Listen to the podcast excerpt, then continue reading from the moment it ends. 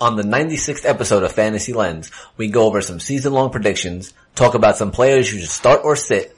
Brian and Anthony try to win John's heart. Brian tries to beat the clock in his two-minute drill, and of course, we give you our Boys of the Week. Let's start the show.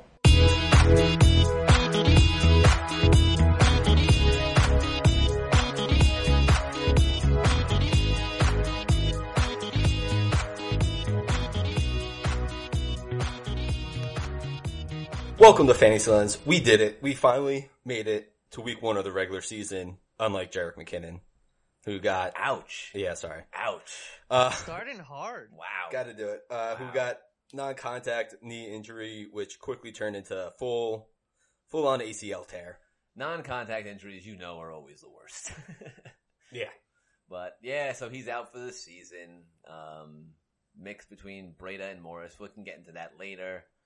Um, but yeah, that's that's that's painful way to start the the show and the season. So um, Yeah. yeah, Tommy, um, in our fantasy league, drafted him in what the third or fourth, and Bell was his first pick. So his season starting off with his top running backs, one gone for the season, the other one refuses to report for uh, practice so far this week. wow, yeah, that's So he's got to be nervous before it even starts. that. And did, did was he able to get Breida or Morris?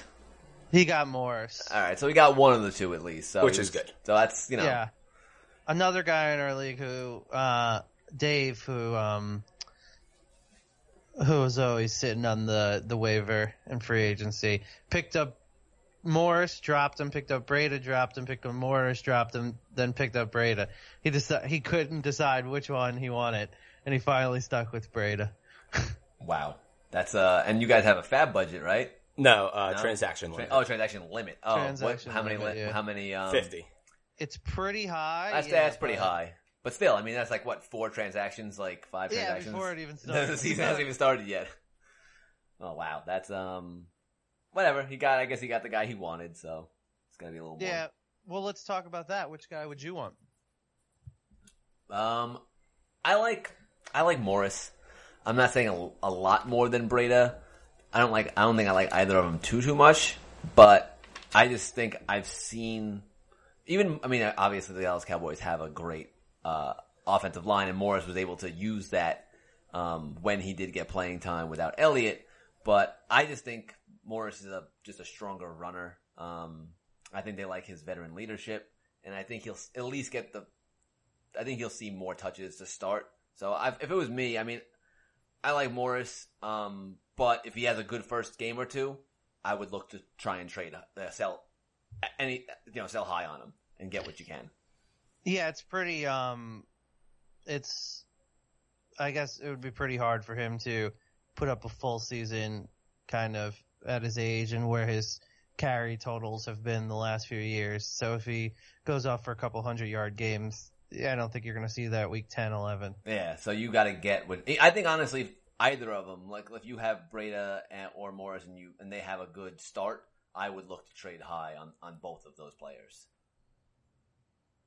Any any Well, uh, I like Morris better just because he's a bit bigger than Breida. Breida's a little bit undersized, so I don't think he'd be able to do a full season of, you know, 20 carries a game or whatever. But again, Morris is, you know, older, has a lot more, uh, wear on his tires.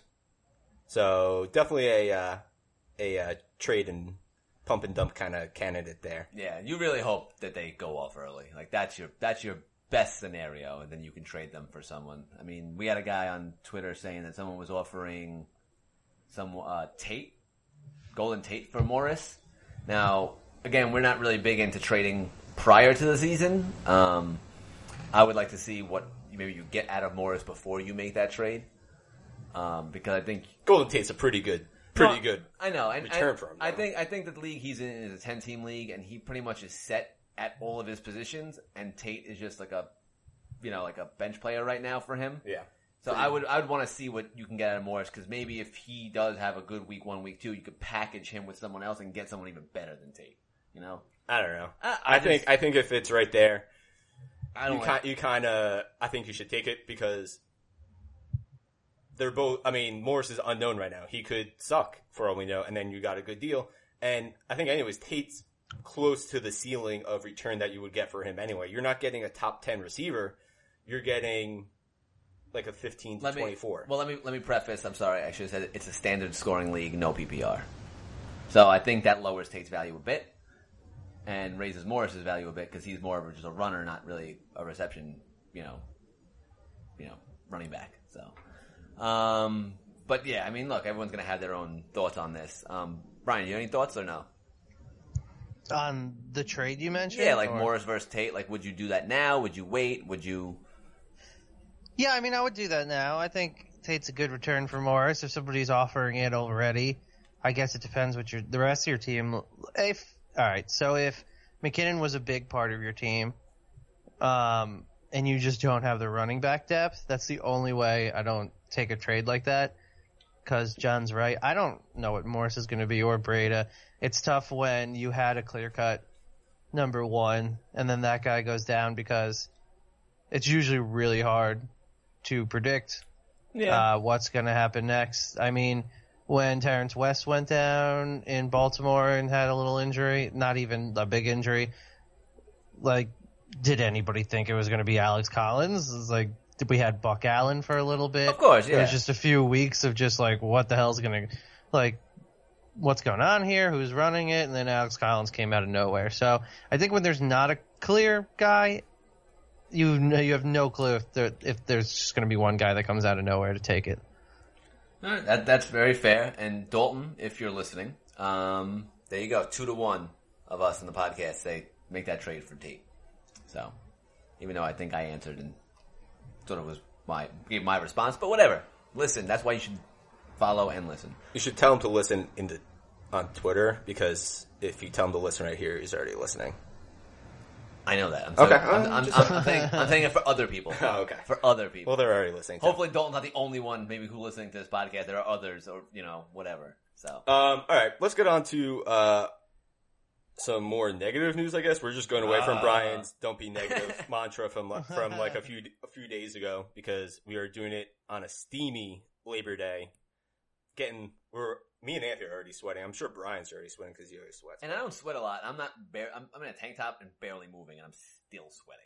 Yeah, I'm a big sweater. It's a hot one out there.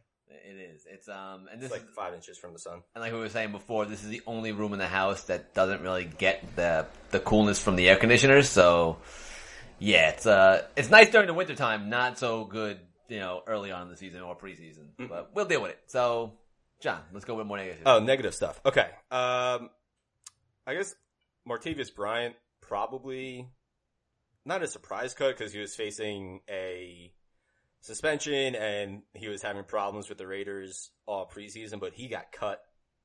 And to replace him, they picked, they signed Brandon LaFell. which that shows you how far he's fallen. And by fallen, I mean people raise Bryant up to these standards that he's never hit. And yeah, I think it's, it's the receivers leaving Pittsburgh just like falling off a cliff thing that we've seen over and over again. yeah, Oh yeah. yeah, that's true. Yeah, um, A couple made it. What's Antonio Holmes and Plaxico Burress, but besides that, it, I mean, the Santonio's wide receiver factory. Yeah, Holmes was good for one season on the Jets, and then, And then he sort of just like fell off. he just gave up. and Mike Wallace never really, you know, got back what he did in that that year or two for Pittsburgh. I mean, he had like okay seasons, but nothing like he had in Pittsburgh. Um, but yeah, I mean, I think it's time to stop. You know, Martavis Bryant may grab on somewhere else, but it's done. We, we're done talking about this Martavis Bryant. Last year, everybody was talking him up, saying this is the guy. He's going to be awesome. He's finally back. Blah blah blah. No, no more Martavis Bryant. So I'm- yeah, I I'm haven't done. been in on him for years. Um, it just hasn't shown anything. Whatever. You catch eight touchdowns or something, whatever he did that one year, a bunch of long catches, and that's it. And then you're supposed to have a good career, even after you consistently don't show anything every year. I never understood why people are so high on him in fantasy every year. I don't know, but I think finally, obviously, he's been cut, not on a team. We can stop talking about him after this. Until the Patriots sign him. Yeah, and then he becomes a fucking thousand yard receiver. Yeah. Um. All right. I guess another wide receiver that was kind of a surprising cut, Corey Coleman. He was the the uh, the blame child on Hard Knocks. Got shipped off to Buffalo, and even with their dearth of wide receiving talent, they cut him too. Yeah, it's um. I mean, apparently he must be. I mean, a real big headache. I mean, because he does he did show some skill in his rookie season before he got hurt. So, and he's still very young. So Yeah, second year. he's got to be really, um, really big headache for him. Them, you know, for Buffalo, like a place that has Kelvin Benjamin and Zay Jones as their starting receivers. And Jeremy Kerley.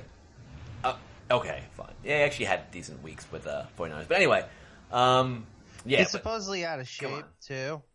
ah, Um, he has. I mean, that's just what I've heard. Is he hasn't really been in good shape in camp and in preseason, so that could play into it. I guess if you're a headache, you're not in good shape. Um, just not really doing much for yourself there. You gotta. You were just like. You haven't done anything in the league yet. You gotta actually try to make the team. yeah, it, it baffles me that these players, some players like, like, like a Corey Coleman, they get drafted into the league. They get drafted pretty high. Um, you know, they're touted. They, they, like, they need to produce and then they just fucking get lazy. Like, they get one contract and then they're gonna live off that contract. Like, you gotta, you gotta do something and you're gonna be gone. And you're gonna be fucking coaching, like, Pee Wee League football in five years. Like, it's, like, it's, Damn. no, but it's true. How many people, players flame out because they get lazy? Because Or they it's get that, just like they're they're in between college and NFL players. Yeah, but Col- Coleman had skill. Like yeah. he had some talent. That's what I'm saying. Like he had talent. Like this, it's gonna suck. Like when he flames out, uh, because you know he was lazy. Like that's that's fucking ridiculous, man. You're at this level. You cannot be lazy. You should know that by now. But whatever. Can we get off the negativity? Okay. Um, on to more cuts now. Um, I mean, I mean, it doesn't really matter for fantasy purposes, but Brian, you mentioned the Giants cutting Davis Webb, which is even more confusing since they passed up on all the quarterbacks to draft Saquon Barkley in this in this year's draft.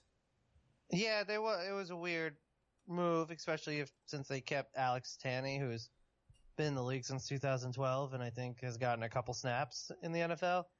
Um, I understand he's like not the guy the new guys drafted, but their quarterback situation is shaky as fuck. Like they, I don't know. Is there any other team in the league where you're like, ooh, if somebody something happens to their starter, what the hell are they gonna do? Like they do they even have a backup? Um, they have the Kyle Lauletta they drafted, in, I think the fourth round this year, but a fourth round pick from like a mid major conference Richmond, isn't th- gonna I get believe, it done. yeah. What's gonna happen Um, is, is if he gets hurt, they're gonna have to make a trade. Like that's yeah, what's pretty happen. much, or just either have to make a trade or throw away the season. They definitely don't want to throw away the season.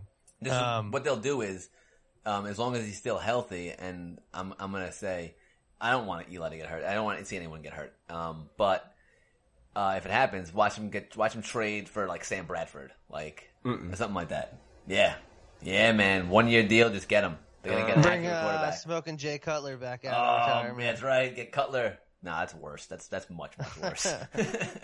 I think Raiders. Raiders have a pretty weird. Have had a pretty weird uh, quarterback situation going on with all. They've had a pretty weird off season. Well, yeah. going on. Um, as you know, under Jay, uh, God damn it, Jon Gruden. Um, but uh, yeah, no, I think that's what's gonna happen though. If he like does go down, they're gonna have to trade. There's no way they could just like who, slot in whoever they have to, to play quarterback. I mean, the Titans. Who, I don't know who their backup is. Texans. Even like you would think with Watson, they try to get a good backup. Dolphins behind Tannehill. I don't think they have anyone. I don't think the Dolphins have a good starting quarterback, Well, so yeah. let's let's let's not worry about their backup. Um, No, I was just trying to go through the the teams in my head. Um, but anyways, since we spoke of the Raiders, let's go on to the Khalil Mack trade. They got two first rounders, a third rounder, and like a sixth rounder, and they sent away Khalil Mack and a second rounder for some reason. I don't, I don't get that. whatever.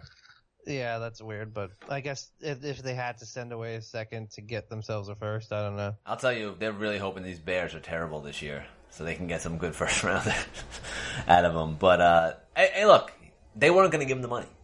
Like Aaron Donald set the set the what the market you know was going to be for them, and they went. The Bears were like, "We'll go even higher." Yeah. Like, Donald- there's no way that the Raiders were ever keeping Khalil Mack after that Donald signing. There was no way. So, two first rounders, a third rounder, and a sixth rounder. I, I mean, come on. Like, you had to do it, right? Like, no one else was going to give you that. They had to do it. Yeah, well, I guess the second rounder could be if the Bears are good and the Raiders suck. It could be pretty close to the first rounder. So So it's actually not bad for the. I, I like the move for the Bears. I know it's a lot of money. Um, they'll have Trubisky on that rookie contract for a while. Um, so it just bumps up their defense. Uh, th- a defense that I think could be sneaky good before getting Khalil Mack, and you know they have an offense that you know could be better than I think a lot of people are expecting. Well, yeah, I mean, they have, I was looking up, they have Khalil Mack, Roquan Smith, who, you know, high first round pick. Yep. Leonard Floyd, high first round pick from a couple years ago. Don't forget Akiem Hicks, man. Solid player, man. Really good. Uh, underrated. Uh, Danny Trevathan, like, uh, on, I'm staring at John's, uh, John's, uh, computer. But yeah, they got some players. They got And they were, players. and they were top, they were the 10th ranked defense in like pretty much every category, I think, last year too. yeah, I think DVOA they finished tenth. they, they, they So- could be a sneaky team. I mean, it's a tough division. Don't get me wrong, but That division is, could be really good if the Bears continue progressing and like their coaches don't, like, are, aren't terrible like they have been for the past few years. I know I'm probably gonna regret saying this, but if I like, I'm a I'm a kind of, kind of guy who likes waits on defense, which you guys know. I think the Bears would be a great defense to grab if you can get them. I think they're gonna have a lot of sacks this year. I'm telling you, But playing six of their games versus the Lions, Vikings, and Packers. I'm okay with that. I'm okay with that. Stafford takes. Yeah, a they lot. definitely won't be a walkover team again this year um, with Mack. Uh, it definitely changes everything. Just having a guy like Mack on the team, um, and they're doing the um, the new NFL br- blueprint of stack your roster while you have the rookie quarterback. Yeah. It's just kind of what everyone's been uh, doing the last couple of years. Yeah. So, I mean, it's by far the smartest move. And then just hopefully by the time your quarterback gets the next deal, he's good enough where he can carry like a fair amount of the load. Yeah, and that's I think what the Raiders sort of screwed up is by giving Derek Carr so much money that they weren't able or really wanted to invest the rest in Khalil Mack and sort of cripple themselves. The Raiders So- did a lot of messed up stuff. Well, that's the Raiders. I mean, even though Al Davis is gone, um, it's still run by a Davis. Why'd you point up? He's probably. Oh, you're right. He probably is now. probably- I, you know what though? He did a lot for the NFL, so maybe part of him's up there. Okay. Um, but yeah, they're still run by a Davis, so they they still make Davis like decisions. Old, older Davis like decisions, like not young Al Davis, young, old Al Davis. You know, so it's it's just a Raider way, man. Mark Davis. I know. Oh, okay. I, no, I, I didn't say. Oh, his, just- hold on. no, no, no, no. Oh, like I'm, okay. In his life. I Yeah, yeah. As I meant old. Yeah. So maybe once they move to Las Vegas, maybe it'll be a different story. but as long as they're in California, they're still doing Raider type things. So, yeesh. Yeah, I'm not sure too sure what they're doing. See what the Bears are doing. Not too sure what the Raiders are going for. But yeah, that's what you get with that large Derek Carr contract. Hopefully, he steps up this year. Um, could we, are we done with the negative? I mean, that's Well, I was gonna say also, some positivity. do you think the Raiders are mad that the Las Vegas Knights uh, did so well in their first year? Because the first year of the Raiders being in Las Vegas, like people are going to expect, oh, here comes you know the new team or whatever like that. They're gonna No, because the Las Vegas Knights were an expansion team. Ah, Everyone knows yeah. the Raiders are garbage. Ah. Sorry, Brad. Um, but yeah, so they, they're not going to come in with the expectations. I think that, I mean, like, that, you know, because the Golden Knights did their first, you know, good in the first season, that they're going to have to expect that. But, whatever. Good luck playing those games in September in, in uh, Las Vegas, by the way. or just like any any any time. I, I guess so. I mean, yeah, yeah, but I mean, especially September when it's probably like 100 degrees in the day Yeah. at night. So yeah, have fun. Have fun with all that. Um, can we get on to something Okay. a little more positive than the Raiders? All right, let's go to uh, some segments here. We're gonna do some start sits, which is different than boys because it doesn't have to be long shots. I figured out that's that's the difference. But Oh, that's the difference? yeah, Oh man, all right. um, we're gonna do I guess a few each. Um, I'll start with Adrian Peterson. signed a couple weeks ago to the Redskins, playing at Arizona, who had the sixth ranked, sixth ranked rush defense last year, only giving up 90 yards a game. Is that, that that's a sit then? I am actually going to start because you want to. They're going to ride Adrian Peterson so much in the early part of the season and burn him out by the middle of the season. I feel like Interesting. so. You want to get those those early season points and then possibly flip them. Interesting. I'm going a little bit of a surprise start, well, that's, and also they're, the Cardinals defense lost some key guys, so it's not as good. that's funny you mentioned that because I was actually not big on Adrian Peterson week one. Yes. Um, based on things you said, I actually like Chris Thompson Ooh. on the same team start because I think they're gonna look. What is Alex Smith good at? Uh, Dumpers. well, I mean, he was also the one of the best. He's good. Why, First off, He's wait. good. he is good.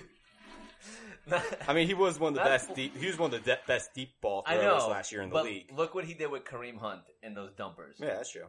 A Chris dumpers. Thompson is that kind of player, and that's what I think, man. Especially in like any PPR format this week, you're gonna you're gonna see that nice Alex Smith Chris Thompson combo, and I'm I'm gonna say like seven or eight receptions. Like that's a guy you start. Like I don't think you'd expect it, but I, if I had like a like a flex spot for him, boom, that's what Chris. So you're Thompson- going you're you're going Chris Thompson way over Adrian Peterson. I would rather start Chris Thompson over Adrian Peterson. I would actually sit Adrian Peterson. Okay.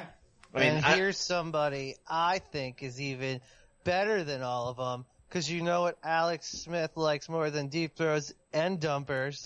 he l- really knows himself a good tight, tight end. end. Yeah, I just saw that coming. Dumpers to the tight end. Though. I'm going Jordan Reed over those two because Alex Smith is probably the fr- the friendliest quarterback in the league to tight ends, and um, just use them while you got them, Smith. Yeah, so you don't know how long that toe's gonna last, unfortunately. yeah, he only he only has two toes, and he uh, is not good with either of them. Two big toes. I think- everybody only has two big toes, but he's his big toes are just not as strong as other I'm, people's. I'm pretty sure every like every waking moment that Jordan Reed is not playing a game, he should just be in some sort of like tube that just like keeps him healthy. Like like that's the he should not be allowed to do anything else but just like try and stay healthy from game. I, I feel so bad for him. I love Jordan Reed. He's probably the most wide receiver esque tight end we have in this league, but he just can't friggin' stay healthy. Like well, he can't like run. He's, but he's so good. I know. He's so good. So, wow, we're really on that Washington uh, thing. Yeah. but, uh, Okay. So yeah. So that's our Washington portion of the episode. Um, let's see who else. I won't do that. I gotta sit though. I gotta. I think I gotta sit that. I think people. okay. Uh, you go ahead. uh, Jay Ajayi, J G G G, Yes. J G. Um, I don't like the fact that they've already named Foles a starter. okay. Um, that offense in the preseason has not looked in sync. Um, Super Bowl hangover. Yeah, and I think the Falcons' defense is better than I think people give them credit for. Even though it's in in Philly and it's going to be a harsh crowd because the Philly fans are ridiculous. Um, I just don't like him this week. Um, just I don't I don't see that offense getting off the ground too much this week. So I, if I was you, and I'm sure he might be possibly your second running back, maybe you know flex. I would sit him for someone like a Chris Thompson. In like all leagues or like PPR leagues. in all leagues. Eh, okay. In all leagues, I actually don't. I don't like him at all this week.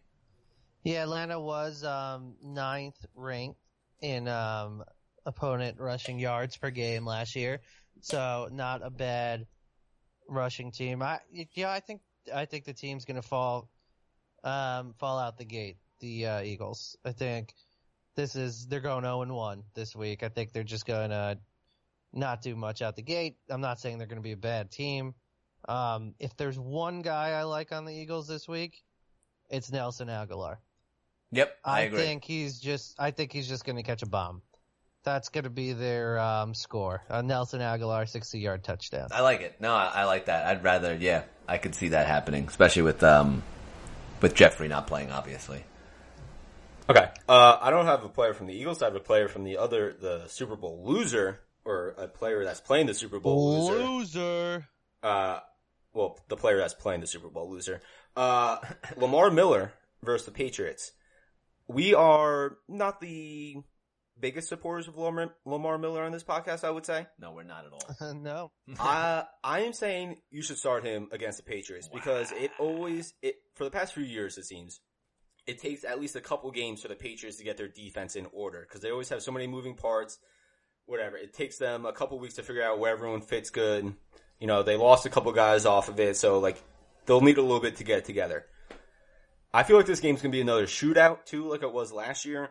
Um, and Lamar Miller will get ample space to run, just bursting through the Patriots' lackluster linebackers. See, I I agree with you that it does take a couple games for the Patriots to get where they need to be, usually, um, especially on defense. Yeah, But Lamar Miller is. You just said burst and Lamar Miller in the same sentence. I, it's that a- really doesn't. That's like an oxymoron. I do not see that happening. I'm sorry. Uh, I just don't. I. I mean, like you said, we don't like him. Uh, he's a player I avoid like the freaking plague in drafts, and I'm. I. I'm not gonna say sit him, but I'm not gonna say start him either. So you do what you want. so with he's that. in purgatory for you. Yeah, is what you're he's saying. yeah he's in fantasy purgatory right now. That's not that's not a bad that's not a bad segment. Oh, thanks, John. Fantasy purgatory. I think um, if you drafted him, when there's like, why'd you draft him to not play him against a really weak defense in week one? That's true. Yeah. We just again, I just I guess like, since I'm not drafting him, most likely, um, I'd rather play Chris Thompson over him.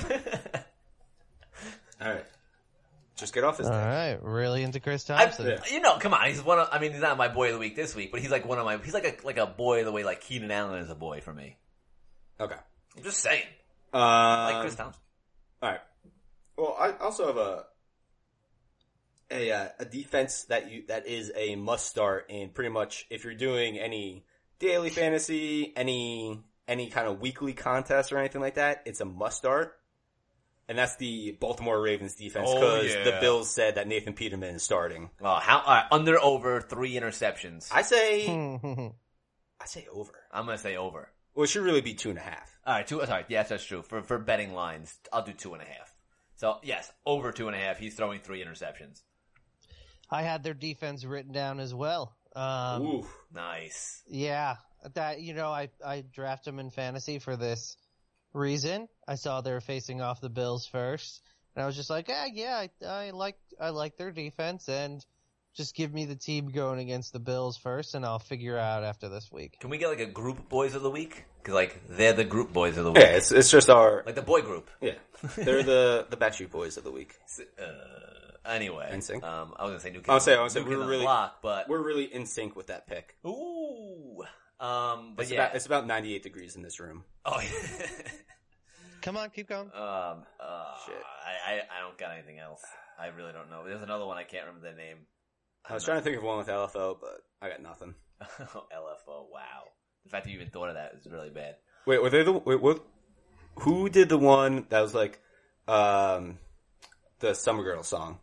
Like I like girls that wear Abercrombie and Fitch, I think that's- Chinese food. I think that's, that's LFO. I think that's LFO. Oh, okay. That's LFO. Yeah, 98 degrees was the Nick Lachey one. yes. Yeah. Um, If you ever go through the lyrics of that Summer Girl song, it's it takes you on a trip. I mean, if you ever go through the lyrics of most of those boy bands from the like the '90s and early 2000s, they're all garbage. Like it's all. Like, Well, like it's NSYNC, pure- Hey, it's whoa. Yeah. Were, first um, off, let's let's they cool, did their cool our jets. They, of course, they did their job. They got they got teenage girls to fucking swoon and spend all the money on their fucking posters and CDs and shit. Like, yeah, they did their fucking job. Obviously, like the the best boy band of all time. Like, if we're gonna talk, is New Kids on the Block. So it's no. Erroneous. No way. Absolutely, New, Kid- it New is. Kids on the Block. They're is ne- still doing it. They They're- still doing. It. So the- is Backstreet Boys. Backstreet the Boys has a top it. twenty hit right now. But the dudes are in their fifties probably, and they're still. how old do you think the killing it. Backstreet Boys are? Not, not even close. New Kids on the Block were doing it in the mid '80s. Are you kidding me? Are you are you kidding me? Get out of here. Why- How how are you the only person around that thinks the New Kids on the Block are more popular than Backstreet Boys? They are. That's Absolutely. a weird. That's a weird assumption you're the making. fact that they could come back from that long of a stretch and then have been doing it for like the They past. all- No, nah, man. New Kids on the Block. Straight up. Straight up. New Kids on the Block. Yikes! Someone's out of touch with pop culture. Let's go Nick Carter age. Get Nick Nick Carter. Nick, Nick Carter's terrible.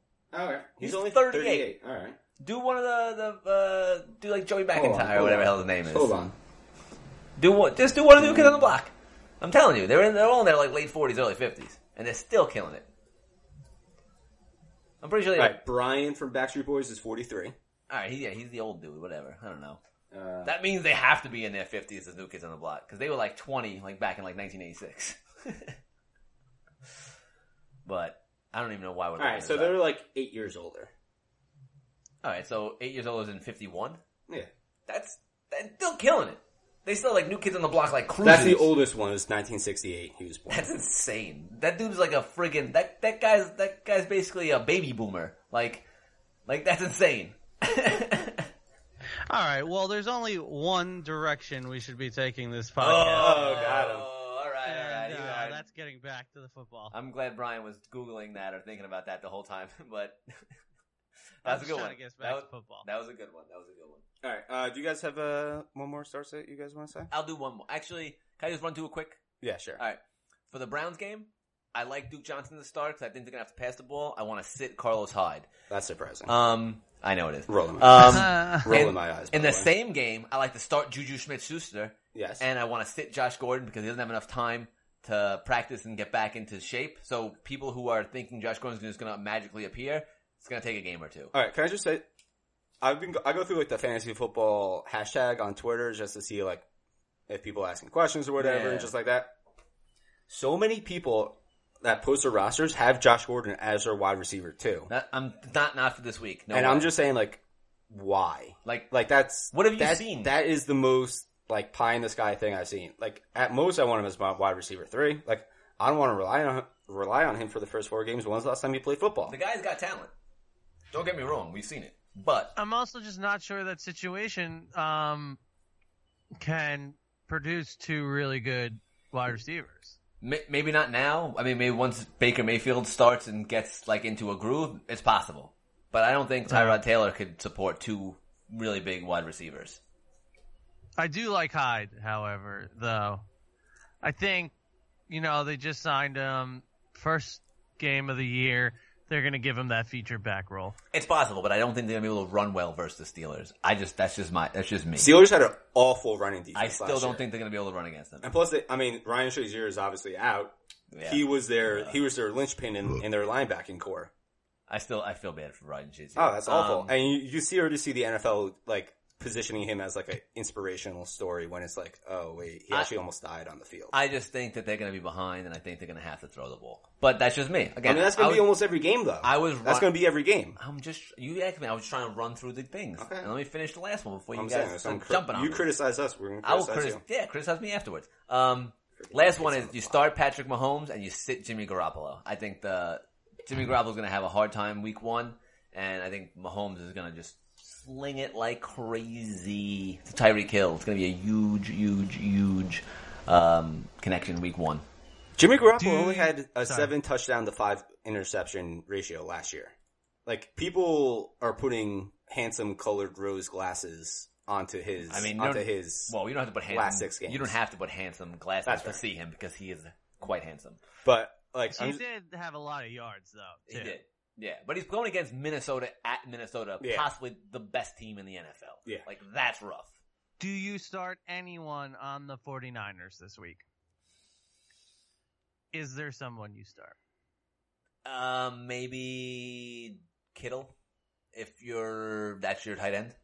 Vikings were the number one team against tight ends last year. Ugh. so that, oh wow, he really just kind of shot that down. That's the, I mean, they were number one against a lot of. Th- I mean, they were they were high up against a lot of things, though. It's going to be tough. Like, I mean, uh, you know, that sort of sucks for the whole Morris Breida debate, then, doesn't it? Oh God, that's not going to be. Yeah. that's not going to be a good either week. Garcon or or Goodwin, either of those have any PPR value? I think I think just to get the sticks moving a little. I think Garcon more than Goodwin. Goodwin's more of a burner. I think the the Vikings are able to cover that deep stuff.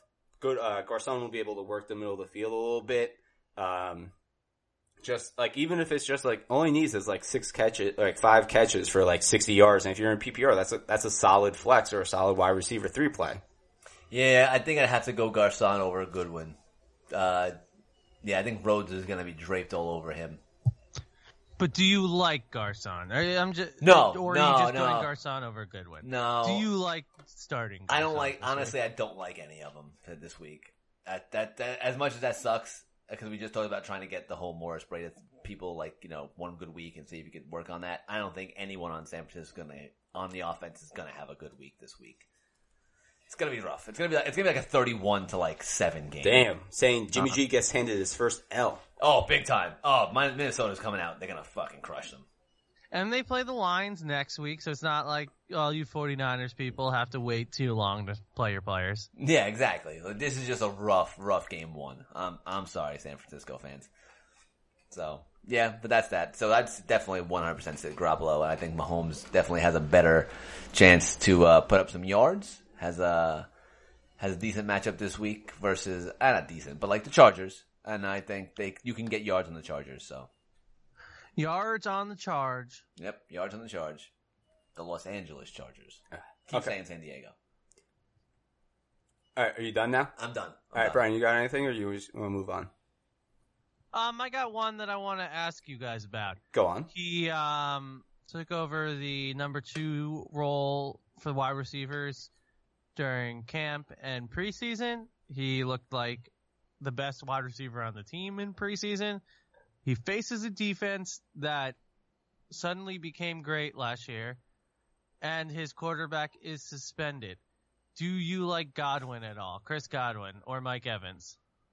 Wow, I mean that's that's bold. Like backup quarterback versus a tough uh, New Orleans defense in New Orleans, and you want to play God- like Godwin? That's rough. I don't think I could do that. Mike Evans, I would play. I don't feel great about it. Going up against that second, like he's gonna get, he's gonna be getting all, Oh, almost all the attention. Oh, he's getting all Lattimore. Like I mean, he's like Yeah. he's Lattimore Well, that's what I'm saying. That's why I brought up Godwin. Do you think uh, there's a chance that Evans gets a little blanketed this game? Oh, absolutely, but absolutely, but I don't think it's going to be easier for Godwin versus Crawley, and then getting you know having secondary attention with Williams. You know, it's going to be I mean, Williams will, is good for one giant missed tackle well, down the field. Yeah, that's the, that's, the, that's the end of the game. You know, wait till the end of the game for that. Other than that, he's good. But I honestly, I don't. You're gonna you're gonna play Evans because you drafted him as your number one, possibly. Um, but don't I can't expect anyone any off. I you can't expect any big games from these Tampa Bay receivers with Fitzpatrick throwing the ball in New Orleans versus a defense that is probably one of the has one of the best secondaries, which is weird to say um, in New Orleans. Godwin, the first week, I, I don't see it yet. I don't see it yet. I, I'd still let him ride the bench because you probably picked him late if you did pick him. And you probably have a couple, couple wide receivers that you picked in the first few rounds that you're able to start over him. I think maybe if you're desperate, I don't know why you would be desperate right now, but maybe if you're desperate, flex play or like most likely bench. Bench. I agree, but I I do say watch out for him. I think he's going to be pretty good this year. Interesting. No, I mean that's fair. It's just first week, tough opponent. You still have all your guys healthy, mo- most likely. So Unless you drafted Martavis Bryant, then he's not on a team. And then well, I don't know why you did that, anyways, but Um, all right, so that's the last one. Yeah. All right, Yeah. let's move on. Okay, let's go on to some preseason predictions. We have two sets of predictions. One is just for the NFL season, and then others are fantasy relevant predictions. So let's start off with the fantasy relevant ones. Um, first one is the surprise player that comes out of relative anonymity. Wait, that's a, animosity? No, that's not. Not animosity. Animosity. Anonymity. Wow. I had a speech impediment. Shut up. Um, Out of nowhere. Yes. Well, no, the speech impediment was always there. It wasn't out of nowhere. Um, all right. So my surprise player is Mike Williams from the Chargers. Oh, I almost picked him actually. Ooh. I really did. My, um, I was between him and a running back, but um, coming off an injury, I feel like the Chargers' offense is going to be more high, more consistent than it was last year. I know they're the trendy pick, and that always kind of makes me worried about picking their players for like season things. But Mike Williams and Keenan Allen one side, if he can stay healthy, Mike Williams on the other side, that's going to present a lot of problems for defenses. They got Antonio Gates back, so he's patrolling the middle. Melvin Gordon's just going to somehow keep racking up touchdowns without getting that many yards. I like Mike Williams to be a high end wide receiver two, borderline wide receiver one by the end of the season. Wow. Bold. Well, uh, listen, you're, we're saying bold. we're That's saying we're saying bold, so I'm going I'm going very bold. That's bold. I'm saying like wide receiver like 15. wow. Uh, Wow. Listen, Robby Anderson was wide receiver 15 last year, and no one was expecting that. which is which is possible that the that Chargers have two top fifteen wide receivers then when Keenan Allen or It's Mike hap- I mean, Williams. it- no, it's I know very- it it's very No, easily it- happens. It's happened. Wow, um, that's that's bold. I will give you that. Um, it's also lock it up. Wow, that, that was a really really that was a really weak. Yeah, that up. one wasn't good. Well, then you also like Rivers this season. Yeah, yeah. there I it mean, he, he, he wants to, listen, he's spending all his time in that van film area to get away from his hmm. 25 kids.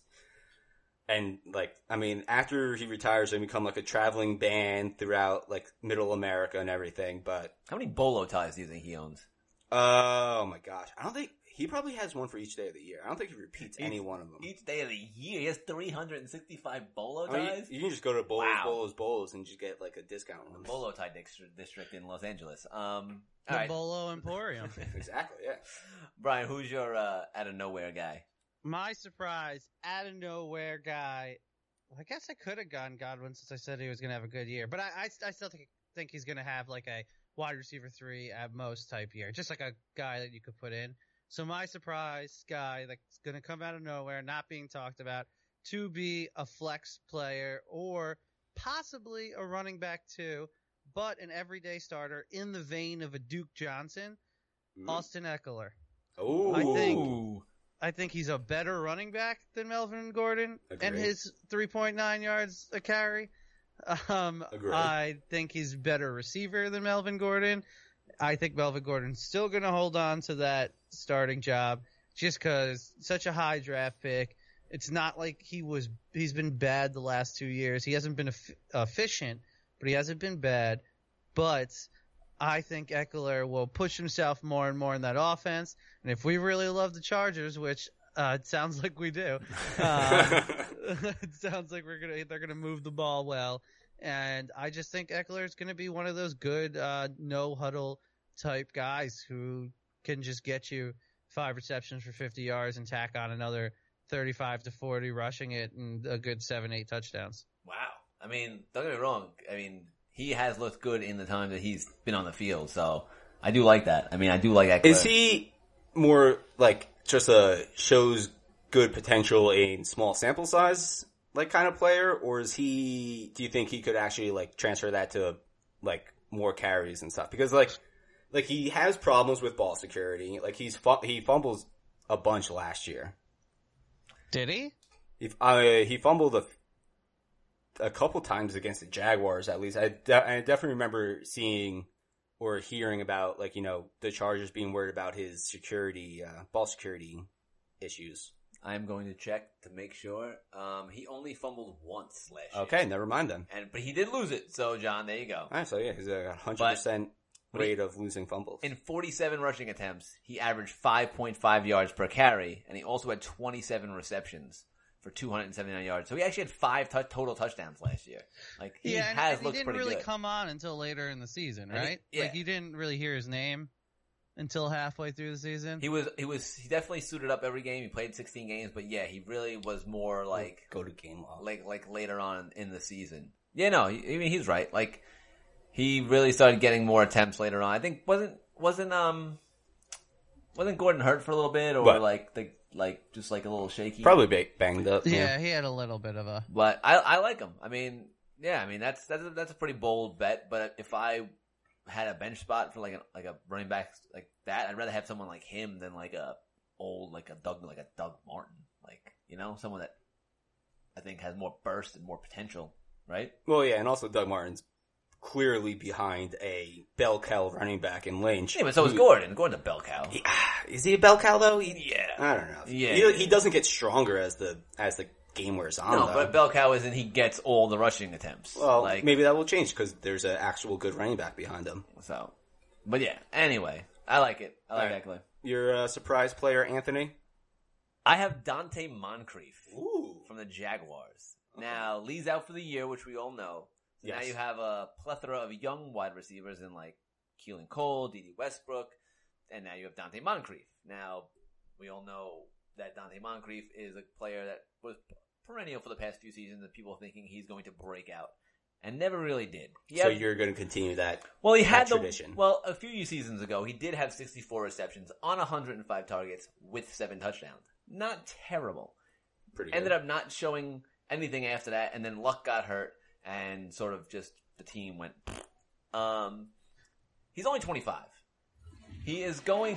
He is going to be the number one or number two wide receiver on that team to at least you know to start the season. It'll be him and Keelan Cole or him and Westbrook, like something like that.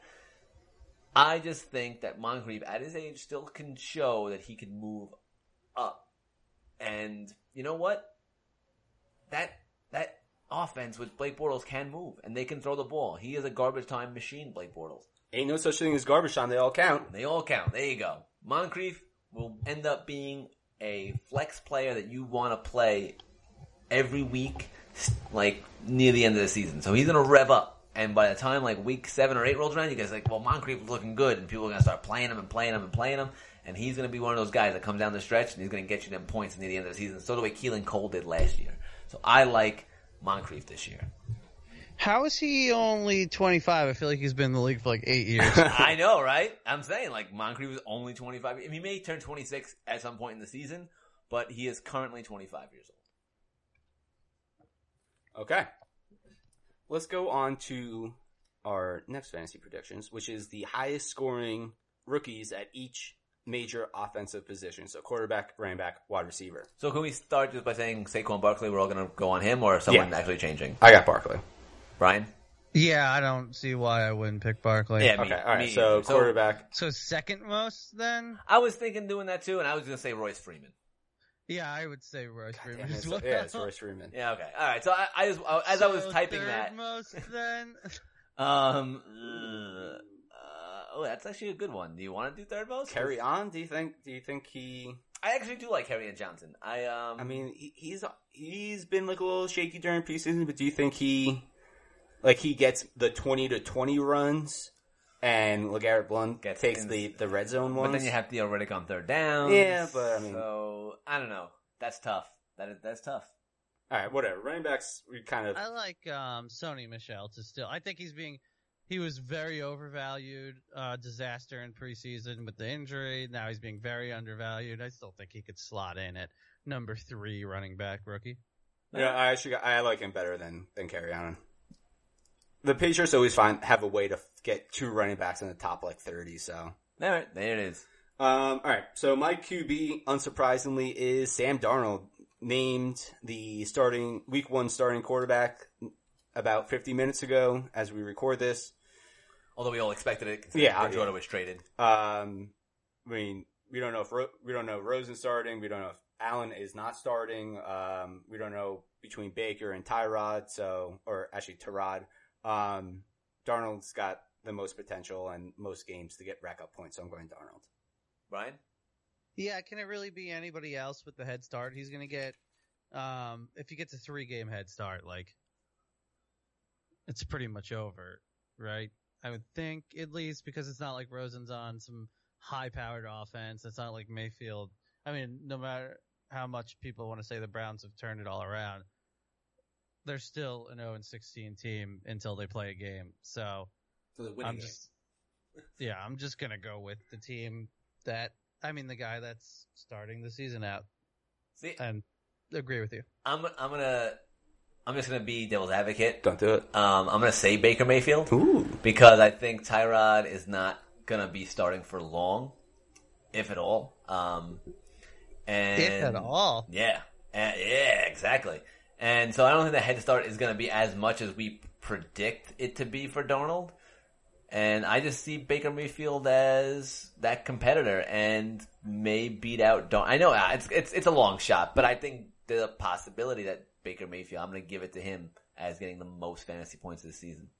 Okay, here we go. Here's a question: If Baker Mayfield starts Week Four, do you think Baker Mayfield can make up a three-week Um, Like a like, say like a fifty point differential. yeah, so three weeks. We, Baker Mayfield is three weeks down on Darnold. Do you think he can make that up? Possibly. um, it's gonna be tough. It'll absolutely be tough. Yeah. Um, It's not out of the question. it's right? but it is not easy. I mean, no one's. I mean, obviously, I don't think this is going to happen. But no one saw Deshaun Watson going off like a fucking crazy person the way he did, and he could have been the number one quarterback in the league if he didn't get hurt. So there's, you know, there's always a possibility. I know that offenses are completely different, but you know, I still gonna give Baker Mayfield his shot. Okay. Uh, Brian, who, you, you said you got Darnold too? Yeah, I got Darnold. I don't dislike um, the Mayfield call though. If if he gets in there by week three or four, he does have the running chops to uh, make up some points on the ground. He has a better offense. So, but I'm Oof. still going Darnold. If if I had to put money on it, it's the I guess the smart bet. Yeah, Okay. yeah, Uh, let's go into wide receivers where we should have some more variability. I think so. Although I think I may. Was the more a play on words? Oh, oh no, no, no, I didn't. I didn't even pick DJ Moore. Oh, okay. I picked uh, Tre'Quan Smith. Oh, I feel like not the first couple weeks, but eventually in the first half of the season, he's going to overtake the second wide receiver slot from Cameron Meredith. And Drew Brees takes care of his second wide receivers. He's going to see a bunch of balls. Um, he's going to be able to blow the top off of the offenses while, you know, Michael Thomas is doing his thing, working, working those soft spots in the zone. Um, I, yeah, I got Tre'Quan Smith. He's got the best quarter, best throwing quarterback, the best offense of any wor- rookie wide receiver. I almost said Wookie wide receiver again. Um, so need a Wookie drop. Yeah.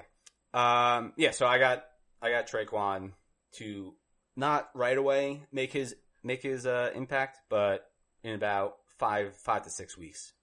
That's understandable. I, I could definitely see that, and we don't definitely don't have the uh, receiver names like that we've had in previous years where people were expecting receivers to go off because I feel like these are the type of receivers that the Saints just love though, and they they make stars. I, it's very possible. Uh, it is. Um, but like, I mean, I'm saying like all the receivers in general in this draft were not like these massive names that people were like, oh man, this is gonna be like, you know, the guy who's gonna, you know, crush records or just, you know, really take it off. Yeah.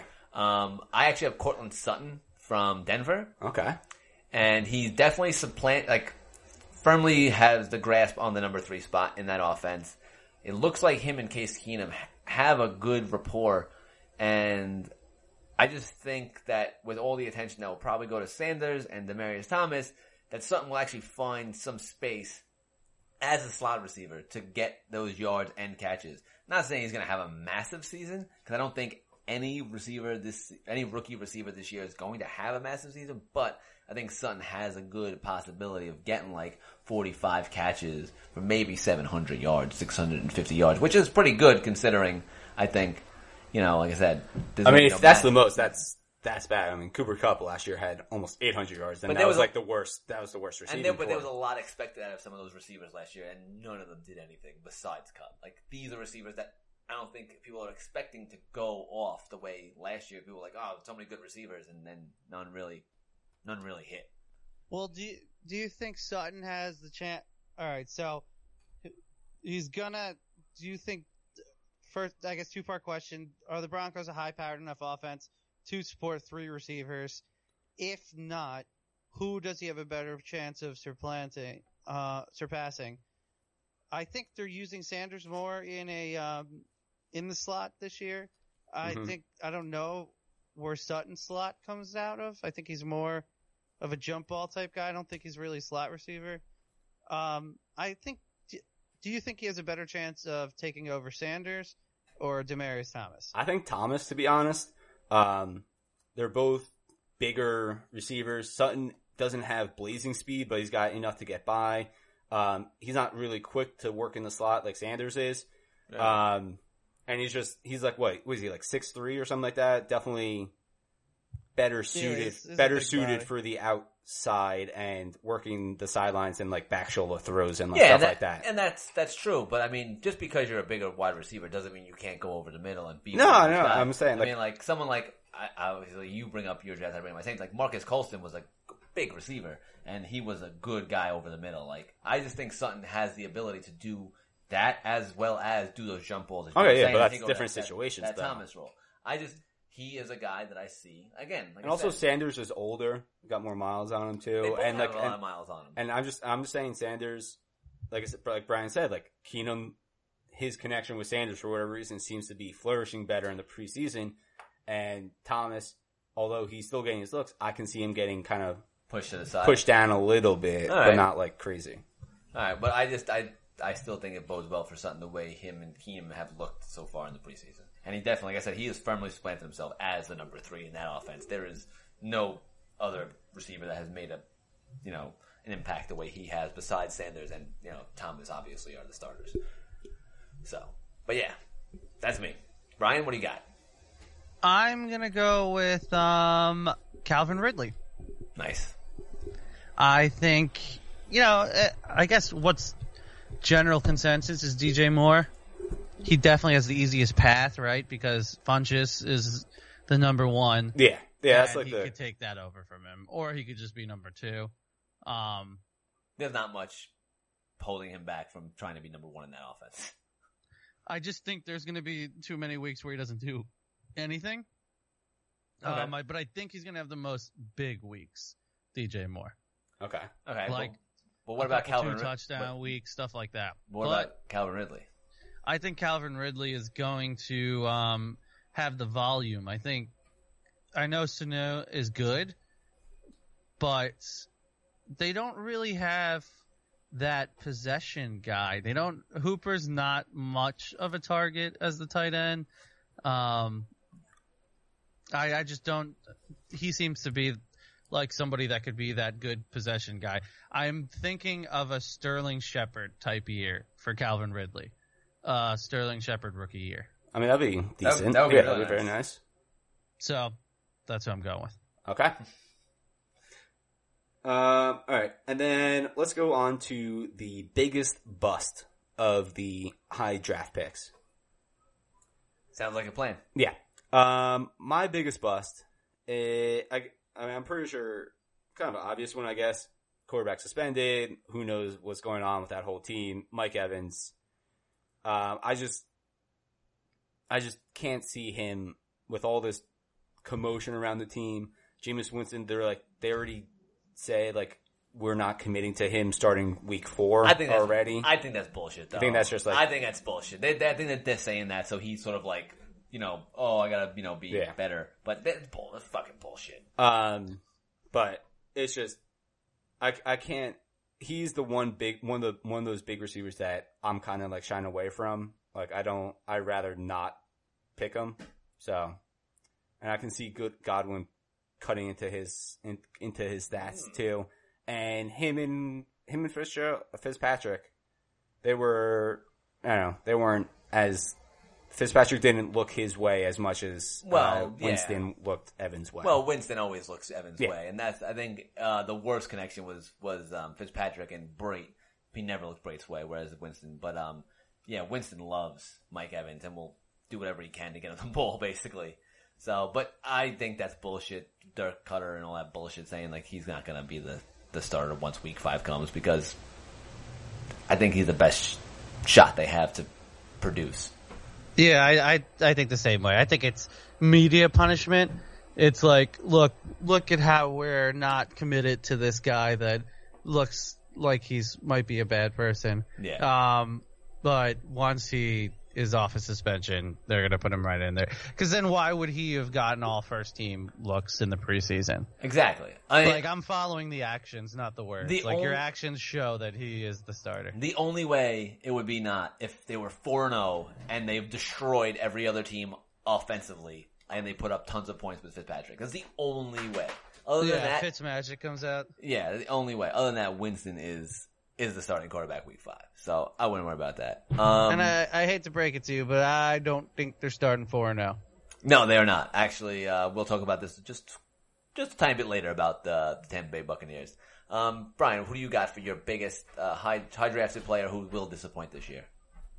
Um, this one is I think he'll disappoint, but not because he's going to be bad. Um, I just think his volume isn't going to be as high as people are projecting. I still think he's going to be good, and I think he's going to finish in the RB two category. Uh, my guy's Dalvin Cook. Ooh. Really? I think they really liked what Murray did inside like the 10 and 5 yard line last year. I think they weren't really sure what they had with Murray at the beginning of the year, so they didn't do much with him. Same thing goes with McKinnon. Um, but Murray was very solid for them as a backup, and I don't see him completely being just banished from the offense. So I think there's going to be some vulture with Cook. I, I still think he's going to be good. Um, I don't think you're going to be like, oh, I drafted Cook, he was a bust. I just think that um, you're going to have some weeks where you're like, fucking A, Latavius Murray has two touchdowns. Like, this is annoying. Oh, that you know that sounds Yeah, that, that, sounds, sound- that that sounds, sounds like, like something I'll say. that sounds like yeah me in no fucking November just saying that because I actually am huge on Dalvin Cook this year and that's that's oh man I could see myself doing that especially and like oh man that sucks. I hope that doesn't come true um but uh, that's pretty bold. That definitely is bold because he is being drafted by a lot of people as their number one running back Oh yeah, Um, he's he's been moving up into the first round in a lot of drafts. I see. I like like he's Cook. getting that 12 position. Him and um Fournette have been going very similar spots, and I, I You- think I'm much higher on Fournette. Fournette, yeah. I just, yeah. I would say injury is the reason why I don't like Fournette, but Cook was out all year, so. Um, uh, John, any, anything on that or no? No, You good? that sounds good. All right, I'll move on to mine. I have Joe Mixon. He's being drafted Ooh. as a, he's being drafted as a high end RB2. Like, Yeah. I don't like that. Or low end RB Or low on RB1, yeah, really. Like, If you don't pick a running back in the first two rounds, he's being drafted as an RB one. so. As he- much as we are a anti Lamar Miller podcast, we're even more anti Joe Joe Mixon. Mixon. I mean, besides Giovani Bernard, have we ever been in like a pro? You mean Jeremy Hill? No, I'm saying besides Jer- Oh. Gi- Giovani, Giovani Bernard, have we ever been a pro Cincinnati Bengals running back team? Because yeah, I feel like the Jeremy Jeremy Hill is now gone and on New England. I feel like now all that hate is just being pushed onto Joe Mixon. It I had mean, to go somewhere. It had to. And in his rookie year, he he averaged 3.5 yards per carry. Um, don't know why that makes you think he's going to be a good running back this year, especially on an offensive that offense that's extremely inconsistent. Um, I don't was know a if very bad line. and if there was a running, I'd rather probably draft Giovani Bernard late, get a lot of those, like, you know, especially in a PPR league where you're probably going to get some carry, uh, some receptions. I do not like Joe Mixon where he's being drafted. I'm just letting him go, and I find other players around there that I'd much rather have than him. So that's me. Like I said, 3.5 in his first rookie year. Not a good, not the best of offenses. I stay away from Joe Mixon. Okay. Um, let's see what else. Let's go into our NFL predictions. Yeah, we can do this pretty quick. We got Alright, to yeah. we'll run through because we got some We got some other stuff that we got to do. Yeah, We're going along. Um, all right, let's go to a player and a team surprise, good or bad, that you think will happen. My player surprise is this is actually kind of kind of something what I said earlier. Uh, Adrian Peterson will play 12 games this season. Is that a good thing? Uh, yeah, that's a good thing. I mean, I think that's more than more than what most people were expecting out of him. Now play twelve and be good for twelve. No, just he'll he'll he'll play and start 12 games. Okay. Um, I don't know if it, I guess that's that's down the middle. We don't know if it's Okay. good or bad. And then my my team surprise is that the Broncos will win the AFC West. Ooh, I like that. That's pretty bold I like as well. it too. That's That- pretty bold that- as well. We got, Uh-oh. we got some visitors. We got company. Sorry, everyone. My uh, my daughter just came back from the park. Hi, Brooklyn. and now my dog is very excited that my wife is also home. So. All right. Um, but what was I gonna say? Oh, uh, yeah, that defense is awesome. Um, Chubb and um, Miller on either side. That offense is a lot better. Yeah, no, I actually I, I could see that happening on an offense. Oh, there goes there goes my daughter again. Um, We went to, we went, I'm here. that's okay. my girlfriend, uh, my, bo- my, Yeah. daughter, my daughter just came back from the park. She's very excited. Um, We're very high on the Broncos as a podcast. It feels like as Yeah. a whole. Oh, definitely.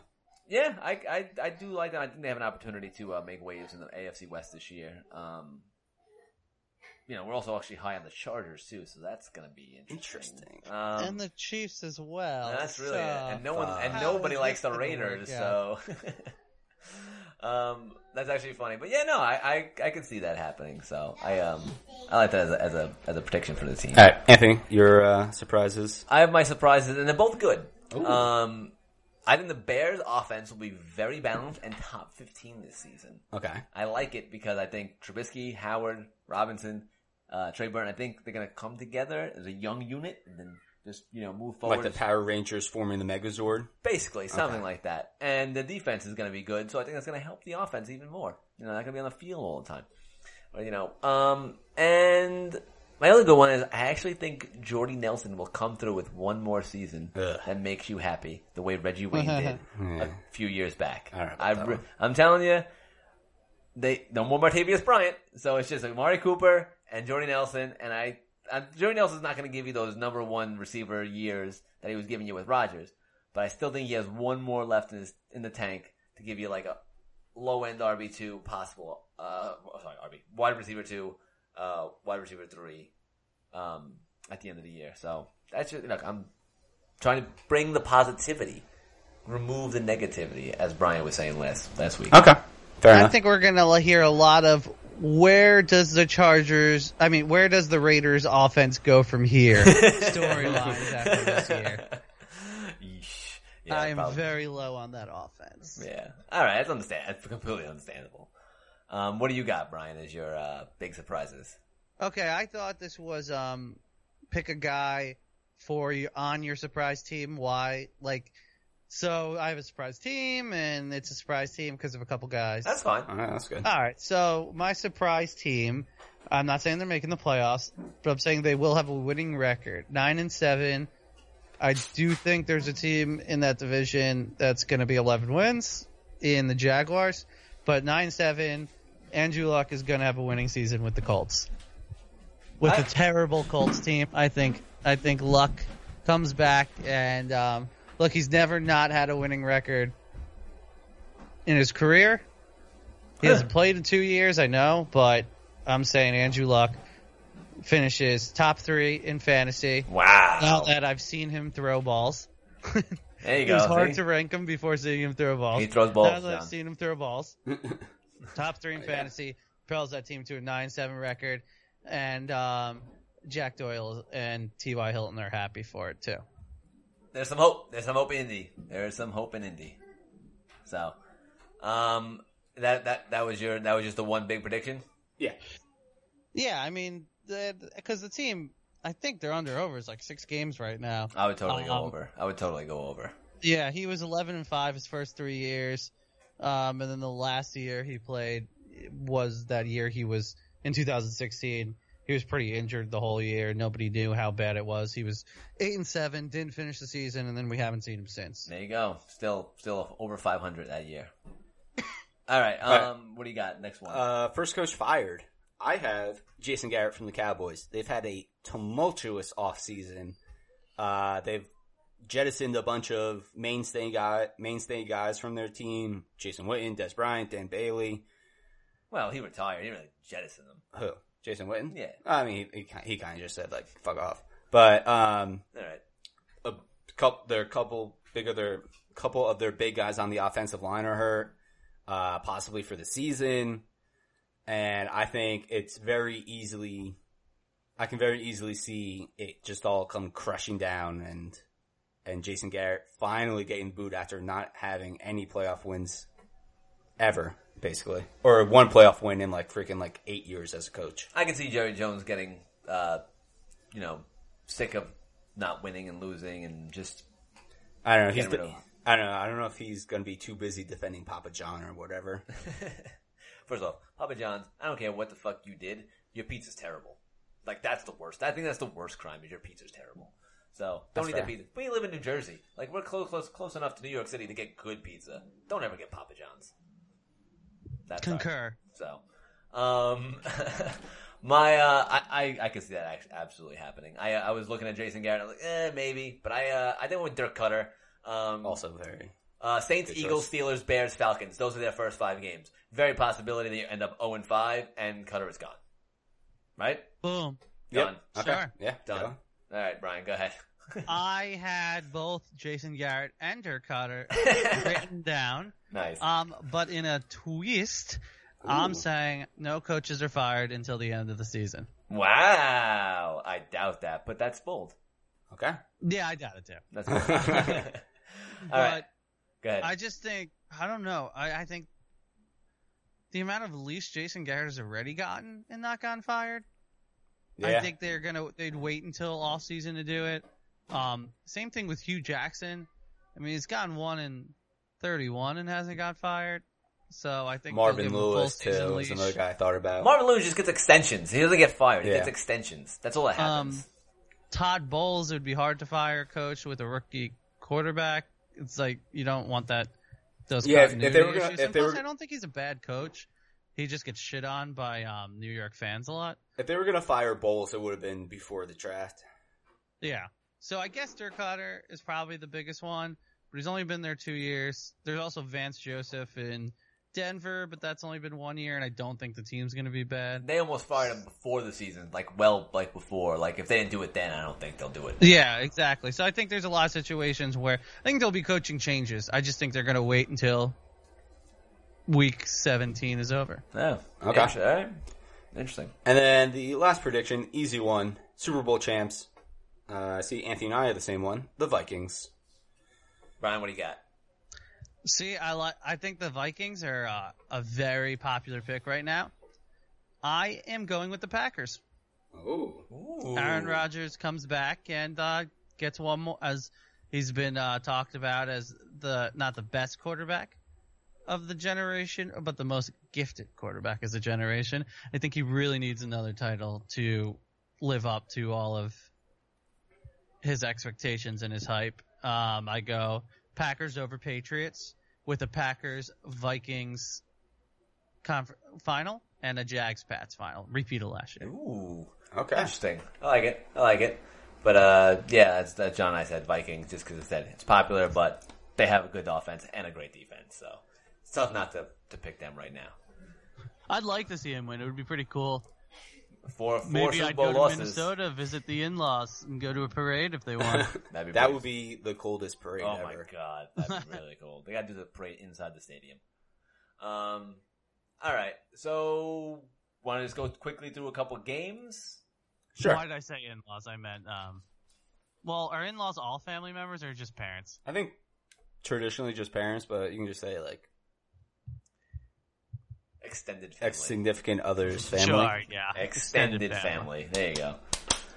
All right. Uh, let's go to some games. I guess we're only gonna do a, I we're only guess. we're only, only gonna do a few. Uh, let's start with the the Thursday night game, the kickoff game, just in a, a few short, tantalizing days. Oh my god, it's so close. Uh, Falcons at Eagles. Brian has already said that he, he thinks the Eagles will stumble out of the gate. I agree. Ooh, okay. I. I mean, I don't want them to. I want the Falcons to get crushed. usually, well, yeah, I mean, usually the uh, the team that starts off the home team usually uh, carries the night and uses all that emotion from the banner raising and everything. The Patriots lost last year. did they? Yes. to Oh, Chiefs. to the Chiefs. That's right. and I think only besides that was it the Giants who lost their their opener, I believe, since that since this whole Thursday thing has started. Um, it's possible. I have to, I'd have to look through, but um, yeah. So the Patriots did lose last year, and Chiefs came out strong, and it's a very possibility that Falcons also come out strong. You know, I mean, those Eagles, man, uh, they're looking a little beat up. I mean, Foles is starting. No Jeffery. I mean, they're.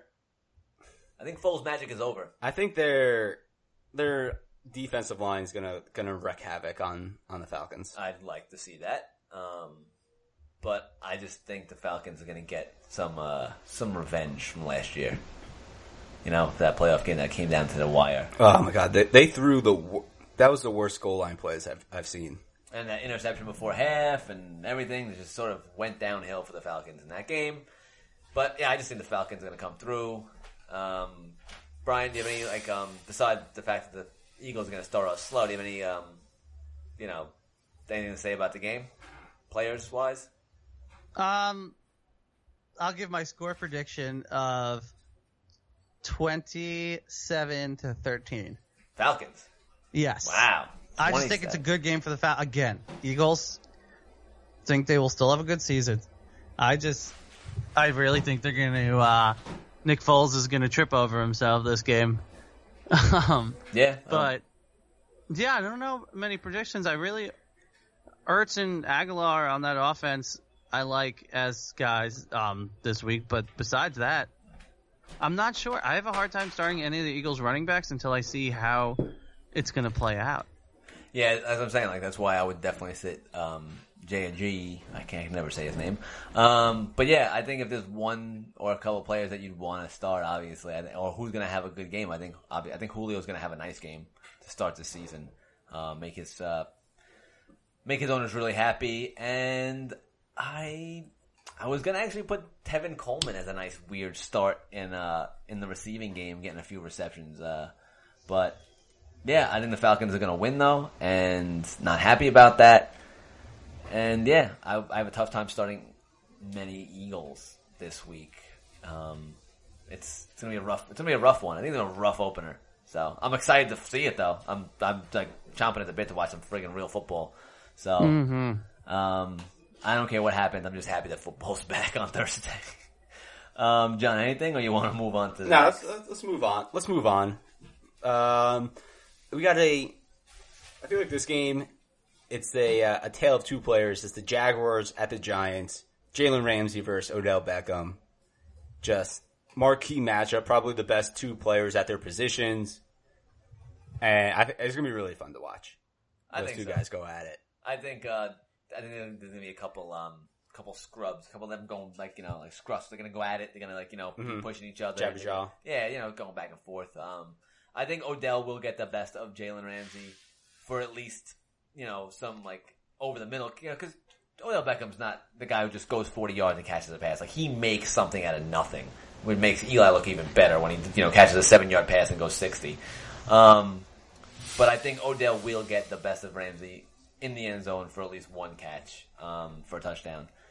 And um, but it's gonna be fun to watch. Like you said, it's gonna be the, the premier players, their positions going at each other. That's what it's all about. And watching Saquon Barkley see what he can do against a tough Jaguars um, defense. I'm interested to see that. Yeah, I don't know if there's to be scuffles because I think these guys respect each other. I could see them like, uh, like I just the Norman situation was weird because I don't know if he was yet respected as a top guy, and he kind of made his name off of that. But uh, I think these two just respect each other, and they're going to be jawing back. But I don't know if they're going to get into Well, like right, physical thing. I don't mean like scuffle, scuffle, but I mean like they're gonna really like be. I think they're gonna be each other's face because I think there's gonna be like, you know, Ramsey's gonna put his hands on Beckham and Beckham's gonna be trying to move it away, and I think they're just gonna get, you know, just the emotion. I think is gonna get involved. There's not gonna be no punches thrown or anything like crazy Yeah. like that, but I think, like I said, they do respect each other. I'm, I'm sure they do.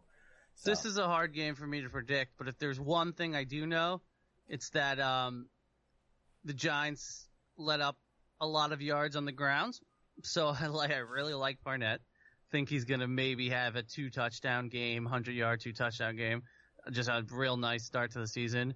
And um, tight end wise, Austin Seferian Jenkins is getting in the end zone. uh oh, they're gonna call it back. Oh, sick. they're gonna call it back because that's, And he, yeah, and then they're gonna call it back. So- So you're not gonna see it on the score. so two touchdowns for Jenkins, both get called back. That's what. Yeah, well, the if there's if there's one true outcome we know about the Giants, um, they can't guard tight ends. It Yeah. just will always be that way. It's always been that way. Something about New York football Giants cannot cover So, tight ends. so there it is, man. For your for your daily football, uh, daily fantasy sleeper tight end, cheap price probably. Austin Seferian Jenkins. There you go. You save some money and then you can spend it on other players. Um, but yeah, I think that's pretty much it. I think I'm gonna go. I think the Jaguars are gonna win this in a close one. I think it's gonna be 21-17 Jags. Okay. Um, let's go on to the uh, Texans at the Patriots. Uh, rematch of the shootout where Deshaun Watson uh, burst onto the scene last year. The Patriots. You really need a drop for that burst. nah, it's too late now. You I got lost. nothing. Um, listen, I, I already said I, I like Lamar Miller th- this game. That the Patriots take a while to to gather their defense. I like him. I like Hopkins and Watson, obviously. Um, the Patriots, you gotta go all in on Chris Hogan this week. Hogan. Um, obviously, you know Brady and and Gronk. For the running backs, though, there James. I feel like James White's been picking up a bit of steam recently. Do we still are, are we? Do we like him more than Sony Michel and Rex, and Rex, or just Sony Michel, or one of them? I'd still like Rex over James White, but White's always that guy. You never know. You're gonna he'll go away for five games, but then have one game where he catches 12 balls for 120 yards and two touchdowns. Like it's just it's he's so so hard to predict. I think earlier on in the season, I would go with someone more like a Rex Burkhead, who you know is going to get a good amount of carries and should just see and and we'll see a lot of I think goal line work. Yeah, White. It's it's weird with White because it's like, oh, is the game really important, or is it something where the Patriots really need to hurry and score some points? Then let's put in White because for some reason he's so good, but we don't like to play him unless it's a real big situation. like I don't understand. I don't understand why White's not just in there a lot. Um, he obviously can pass block. He can obviously catch passes. He's very good in the red zone, but yeah, he'll just disappear for weeks, and then when it's a big game or a big situation, they'll constantly use him. Yeah. So you'll miss your first week using James White because no one will play him when he goes off his first time. So yeah, I wouldn't. I, I would start Burkhead though. I don't think. I wouldn't put him on the bench until you sh- can see that he's not getting the volume. I, I everybody thinks he's going to have a good year. You probably drafted him in your flex spot. Uh, I, throw him in there. yep, I agree. Okay. Um, let's go on. Let's. The final game that we'll talk about quickly is two of our, I guess, most. Oh, before we go What? on, Texans. Will Fuller long touchdown? You think? Not this week. Not this week. Nope. Okay. All right. Um, two of our most hyped teams, I guess, that we both like from the AFC West. Chiefs at the Chargers. Ah! Um, I could see this one being also another another high scoring game in uh thirty thousand seat StubHub Center Oh, soccer sh- stadium. Shoot out of the week. Oh shit! Forgot about it. Uh oh, bring it back. I would go Texans Patriots as my yeah, I'm going with the last game as a shootout of the week now I'm going this one. based on last year. Um, I mean, for the Chiefs, pretty much. Do you start Watkins? I mean, is that that the only question on that on that Um, offense? I think he is, depending on how your team is laid out, depending on how deep your league is, Watkins could be a nice play. But for a nice play, I mean two catches for 70 yards and a touchdown. Like, you better hope he gets that long touchdown, which Mahomes can 100% do.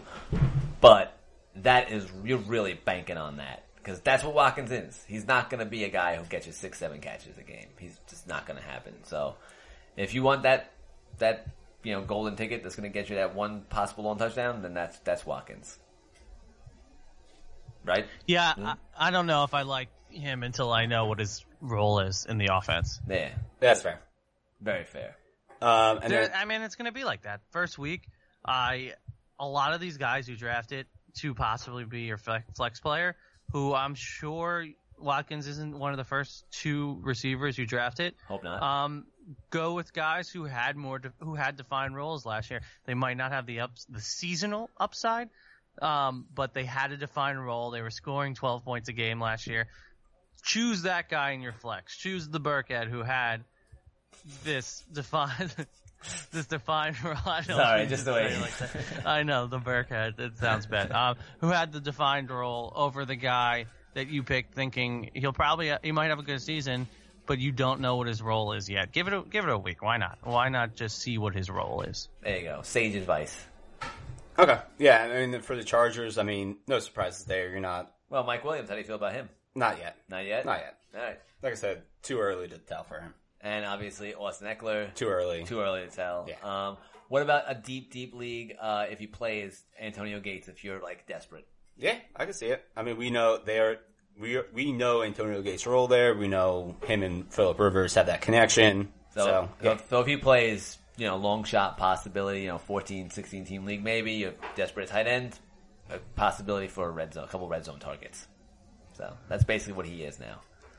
I have a decision between Philip Rivers and Andrew Luck going against the Bengals. That is um really, you know, trying my first week patience because I can't I can't get it down. I think I'd play Rivers. yeah, I think so too. I think they might give like work luck in slowly.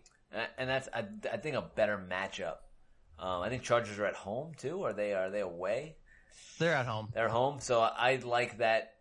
So are the Colts. I know, but I like I if if the if they were playing an Arrowhead, I would have been a little less bullish on Rivers. Um, just to have that home field in uh, Los Angeles, I think feels nice.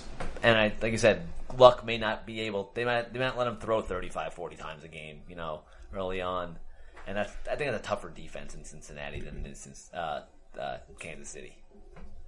So All right, it's gonna take me until I'm sure you're gonna flip flop until Sunday morning. Yeah, Sunday twelve thirty. You'll be good. Um, all right, so those are four games this week. We'll probably try and get a little more um, insight next week as we go, as we won't have predictions and other you know things going on. Um, but for now, I think we did those uh, those games, and uh, I think we're on to our uh, second to last segment. Oh yeah, let's go on to our favorite game show, Win John's Heart. And I think we need like a like a studio audience like clapping sound effect. I, I could probably get that. Yeah. Um, same thing as last week. As last week, I got some guys. I asked them which would they rather.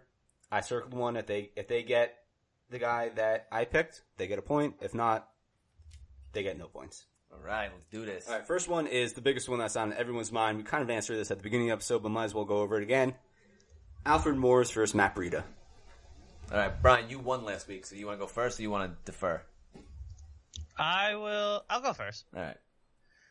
Um, I'm gonna go with Morris. Uh, Breida's coming off a little bit of a preseason injury. Um, they already kind of are hinting at Morris as the starter. I like Breida's long-term impact, um, but I think this game they're gonna play it a little safe. Um, I don't really see either of them getting that much room to run this week, though. I, I mean, I would go neither if I uh, if I was making the decision, but if I have to make a decision, it's Morris. Yeah, I'm gonna have to agree. Um, as we discussed earlier, it's, it's a tough game versus Vikings, and you're probably gonna try and not play either of them if you have the opportunity. Um, but if you're forced, um, Morris is a guy. He will probably see the goal line looks, and I also think um, it's just better um, earlier. Like I think he's gonna get the early work over Breida. Like you said, he's coming in off an injury, and yeah, I'm, I'm gonna go with Morris. So. Okay, you you guys both get the point. I agree with you. I think it pretty much said the same thing at the beginning of the episode. Yeah, had a feeling. All right, uh, we're gonna stick with the 49ers, and let's go Marquise Goodwin versus Pierre Garcon. And I know it's a tough matchup for the Vikings. Let's go like first half of the season. Which one would you rather have? First half of the season. Um, first half of the season, I think I'm gonna go Garcon. Um, he's a proven veteran. He is a guy who knows how to work in a Shanahan offense. He did not get the the reps last year with Garoppolo because he was already injured by the time he came uh, to the team. But I think his uh, his leadership, his great route running, good hands uh, will provide him, especially in PPR leagues. I think with more value than Goodwin for the first half of the season. As much as I'd like to say Garcon because he's my first uh, receiver off the bench in my league, um, I'm gonna go with Goodwin just because I saw his connection with Jimmy Garoppolo last year. I still think there's um there's upside that both of them are good and they both can carve out a nice wide receiver two slash three role for themselves. But uh, if we're saying who ends up with the most yards at the end of the season type thing, or the first half of the season, I go Goodwin. Brian, you get the point. I knew that was gonna happen. Oh yeah. I knew that was happening. Um, all right, next one is Go ahead, John. All right. Uh, next one is headphones. not teammates, but we got Lamar Miller facing off against Patriots, and just I guess like first half season long versus uh, Jay Ajayi going up against the Falcons. So we're doing first half. Yeah, let's do first half. Brian, you, you go first this time. So it's not just for this game. No, let's, let's do first half outlook. Um, I I think we'll switch it up next weekend, do for the week. But I think yeah, I think we will let's do. You know, I, I want to say Miller because of all of his uh, opportunities and uh, D'Onta Foreman being out. Um, I think Ajayi is just a better running back. Uh, so I'm going to Ajayi. I think he's just the better back. I'm going with the better back. I think he's a better back as well, but I'm going to go with Miller based on I don't know how they're going to work that offense, um, running offense in Philly, and as you stated, they're going to come uh, stumbling out of the gate. I think Houston might come out of the gate a little better. So even though I don't like Miller as much as a running back, I think he's going to have uh, the lion's share of the carries because no one else is around to take him. So I think he just has more opportunity, which means I think more more points. And you know what, Anthony? You know what that means? What I mean? You get the point. Yes. All right, we're tied one-one. Uh, next one is DeVante Parker versus Marvin Jones Jr. Anthony, DeVante Parker versus Marvin Jones Jr. both kind of the second options. I'm going Marvin Jones. Um, DeVante Parker is another one of those yearly darlings that everyone expects to constantly break through and be good and blah blah blah.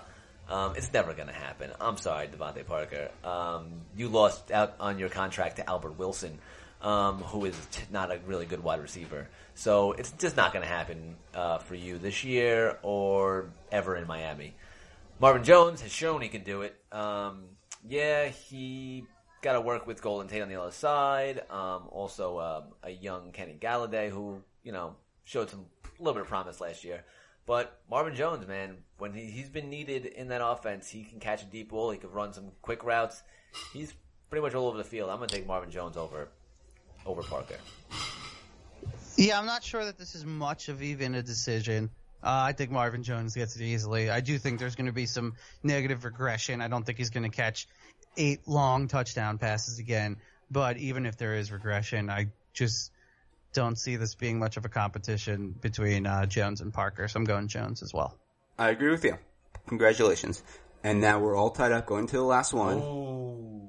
Cameron Brate versus OJ Howard. Let's go rest of season because I have no idea what this really. Go, So, all right, Brian, sell me. you go first since I went first last. All right, I'm gonna go opposite of Anthony. I'm going to OJ Howard. I didn't say anything yet. I didn't say anything. How do you know you're going opposite of me? Second year for the tight end, for the massively skilled tight end who shined in the chances he did get last year. Um, tight end is kind of a slow starting position. I know Evan Engram had a good year, uh, because mostly because the whole in, offense was injured and he just got uh, vaulted to the number one option on that offense with everybody out. But so I, it, it takes a little time for the tight end to come on. So I think OJ Howard is going to carve himself a nice little role on the offense and um, wrestle that tight end one spot away from Brate. All right. Well, let me preface this by saying I know I'm going to lose um, because John, I'm assuming, probably picked OJ Howard. Um, since this is for the full season and Jameis Winston will be the starting quarterback week five, I don't care what Dirk Koetter says because you might not even be the, the coach week five. Um, Jameis Winston likes Cameron Brate much more than Ryan Fitzpatrick does. And the moment he gets back, it's going to be the Evans and Brate show, and that's it. So as long as Winston stays healthy, as long as Brate stays healthy, it's starting week five. It's going to be the Brate and Evans show, and Brate may be maybe below Howard before that that that week five starts. But once that that uh once week five passes, it's all Brate. So I'm going into the season, Cameron Brate more than OJ Howard, And for the second week in a row, Brian wins my heart. as I knew, Woo! as I knew. But I can't go against my boy, so can't go against him. I'll take I'll take the L for that. Yeah, uh, to be honest, like I, like I have no idea with them, so I was kind of asking to see what you guys thought about that.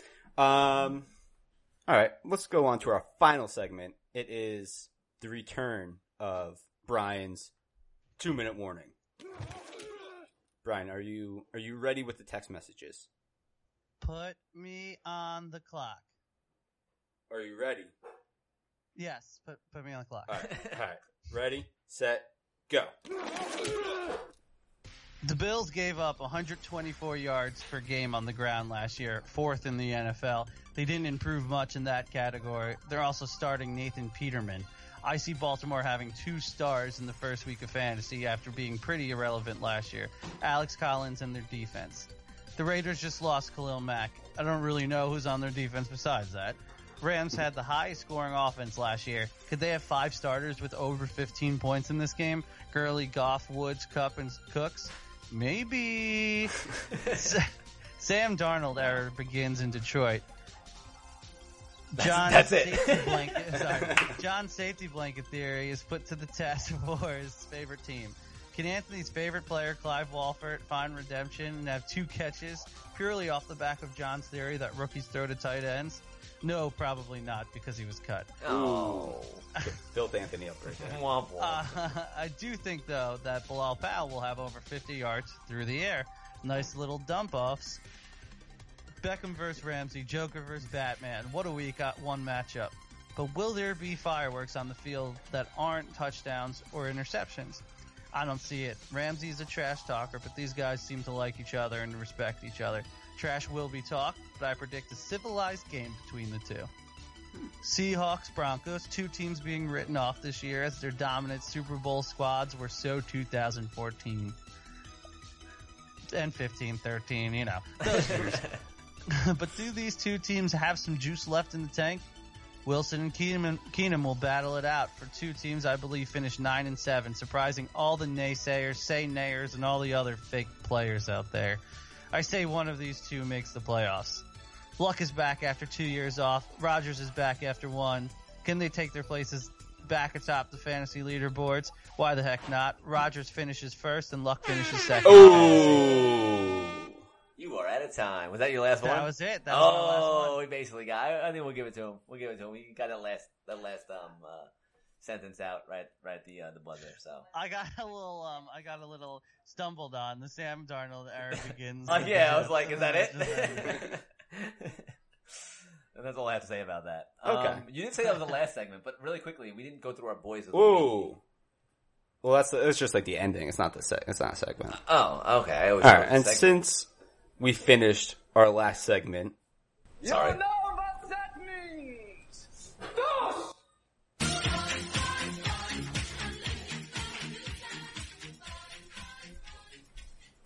all right, it's time for boys, boys, boys. That's nice. Now I don't have to edit that into the podcast No. anymore. It's pretty sweet.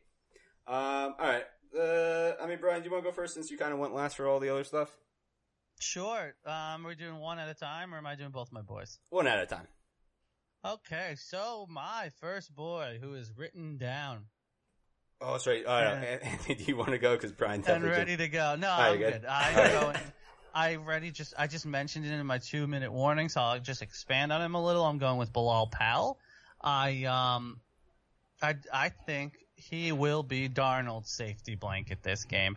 I think he's going to catch uh, about six passes for 50 yards, maybe another 20 on the ground. Really, not that many ground points, but if you are in a PPR league, I think he get you something like 13 points, 14, something like that. Okay. Sounds good to me. Anthony. Me, I'm going to stick with the running back uh, thing that Brian started. I'm going to say Alex Collins, as Brian mentioned in his uh, two minute uh, drill. That that off the Ravens offense versus that um, in week one versus the Bills, I think is going to go off. Um, I think you said that. Maybe you didn't. Um, I think you did. I said the Bills had a, a very bad rushing defense last year. They did. I remember that game versus the Saints. That was crazy. Um, anyway, um, they're on a run first offense. Uh, Alex Collins should be getting the bulk of those carries. And if they lean heavy on him, which I believe they should, he should get over 100 total yards. And I'm thinking two touchdowns this week. Alex Collins is going to wreak havoc on the Buffalo Bills. All right. Uh, my first boy is also a running back by the name of Dion Lewis, playing at the Miami Dolphins. He's going off at 4,900 on DraftKings. Um, Oh, got points though. The values over here. Nice. I like it. well, I'm just saying, just like, you know, we're trying to stick to kind of value picks. No, I get it. I get it. Um, Dolphins defense was really bad against the run and pass catching running backs. I think he gets like 45 rushing yards and like 65 or 75 pass catching yards and at least one TD, possibly two.